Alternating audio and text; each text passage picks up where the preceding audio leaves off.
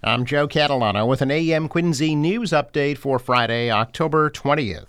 The Quincy City Council wants the city's traffic engineer to come up with a way to stop commuters from cutting through local neighborhoods along Quincy Shore Drive.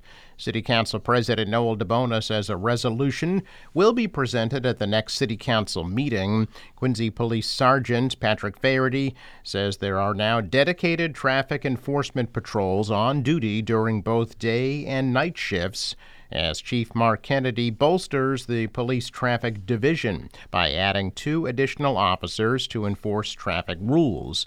Faherty says the new traffic officers are assigned to trouble spots, including the area of Copeland and Cross Streets in West Quincy. Coffee with a Cop is back in Quincy. Quincy Police Department is restarting their community outreach program after pausing due to the pandemic. Community policing officers will be meeting with the public at various coffee shops, restaurants, and other public places on a regular basis. The first post pandemic Coffee with a Cop was held yesterday at McKay's restaurant on Franklin Street. Community Policing Officer Steve Cleary and Ward 2 City Councilor Anthony Andronico spent two hours meeting and greeting the public. And the city's new Diversity, Equity, and Inclusion liaison, Damian Utar, also attended. Coffee with a Cop meetings will be held in every ward in Quincy on a monthly basis. 92 mini grants have been awarded to Quincy Public School teachers to help them provide special programs and events that are not included in the regular school budget. This year's grants total over $32,000. The grants come from the Quincy Public Schools Community Partnership Program, which pairs up local businesses, individuals, and organizations with schools to provide additional funds and internship opportunities. This year, 20 members of the partnership contributed to the mini grant program. Mini grant competitive awards provide funds for Quincy Public Schools professional staff, which support academic, emotional, and social development of their students. Quincy School Superintendent Kevin Mulvey says almost $583,000 in mini grants have been awarded since the partnership program was founded over 10 years ago. The Braintree Police Department yesterday unveiled a bronze statue in honor of Kit, a beloved canine veteran who was killed while protecting officers during a shootout in the woods in 2021. Dozens of police officers, canine handlers, and members of the public gathered at department headquarters on Union Street to honor Kit's life and service. On June 4, 2021, officers were called to a domestic dispute at an apartment complex on McCusker Drive where Kit entered the woods with the officers in search of the suspect.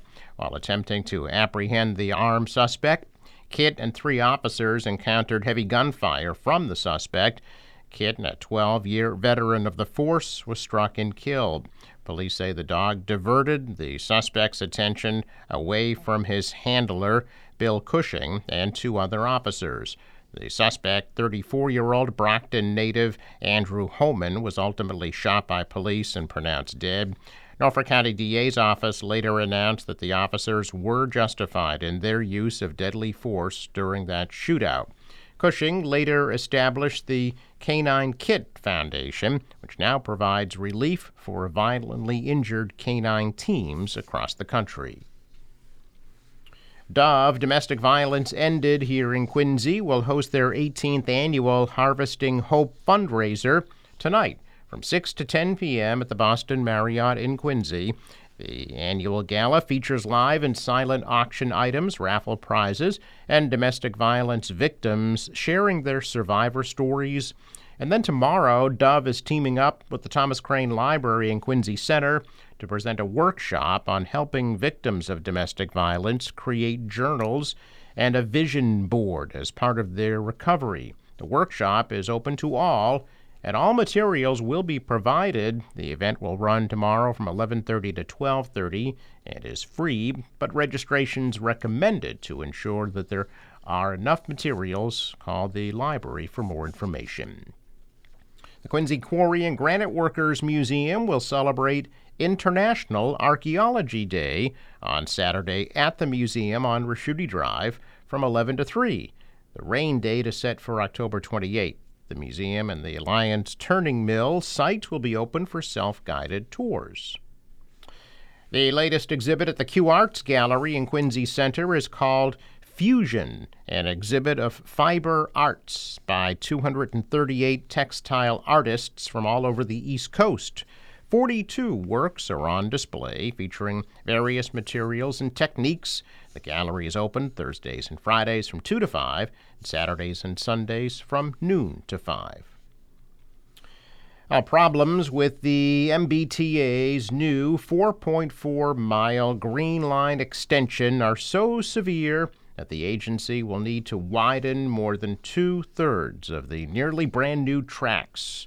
Officials announced the stunning development yesterday, revealing construction and oversight failures. MBTA General Manager Philip Eng, who was hired in April by Governor Healey, announced that an ongoing review determined roughly 50% of the Union Square branch and 80% of the Medford Tufts branch will need to be regauged to increase the space between the two rails. Eng said he learned the extent of the problems recently, but that other officials at the T were or could have been aware about the narrow tracks in 2021 or as early as 11 months before the first portion of the expansion opened to riders. Problems appear linked to metal plates that connect the rails to the wooden ties that run perpendicular. Those plates, which were pre installed off site before the rails were delivered to the T, are too close together in many areas. In April of 2021, the T received an inspection report from a firm called Terracon warning that tracks in a rail yard set to be used for the extension were too narrow. It appears the T at the time did not view that report as a red flag and didn't respond by taking a closer look at the space between the rails on the actual construction sites. Two officials at the T were reportedly fired yesterday as a result of that report.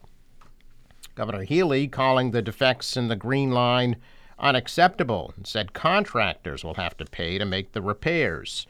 Yesterday, MBTA General Manager Philip Eng did reveal that a large portion of the tracks on that $2.3 billion project are too narrow Healey says she has no information suggesting that former Governor Baker knew about the defects. She said Eng has taken swift action, including personnel changes, and has demanded that the contractor make repairs. She did put some of the blame on the Baker administration and said she's committed to making sure that her administration is doing everything it can to address the mismanagement of the T before she was elected. Boston's oldest church is finally done with renovations and allowing people inside its historic crypt. Eight restored wooden tomb doors were installed Wednesday at the Old North Church, wrapping up a 10 month restoration project of the city's oldest surviving church. A researcher has been digging through centuries old documents to learn more about who was part of the Old North Church's history, discovering the names of black and indigenous people. Archaeologists got a glimpse inside each tomb and documented the findings. The crypt was built in 1732 and used for burials up until 1872. More than a thousand people rest inside the space, including notable local figures Timothy Cutler, Old North's first and longest serving minister, Captain Samuel Nicholson, the first commander of the USS Constitution and Major John Pitcairn, a British Major General who died at the Battle of Bunker Hill. The crypt is now open for public tours.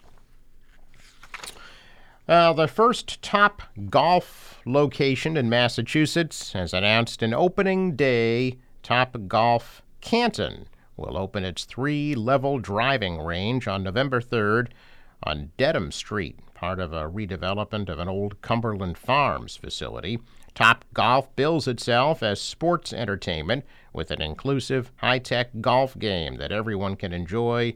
There are 90 heated hitting bays where players tee off at big targets on the field. Topgolf uses technology to track statistics from every shot and tally up points. The venue, about 20 miles from Boston, will also feature food, drinks, and music. It is Topgolf's 84th location in the United States.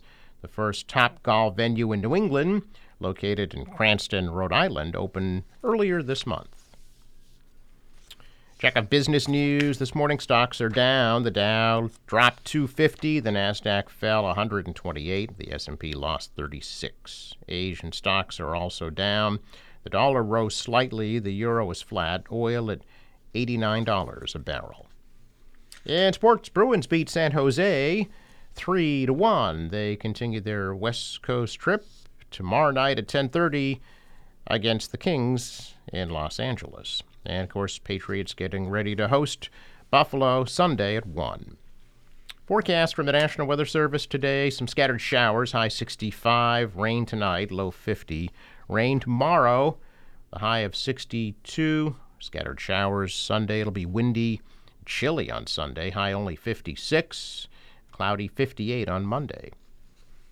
Out on the water, waves 1 to 2 feet. That's southeast wind 10 to 15 knots and a high tide right before 4 o'clock this afternoon. Sunrise at 7.02, sets at 5.54.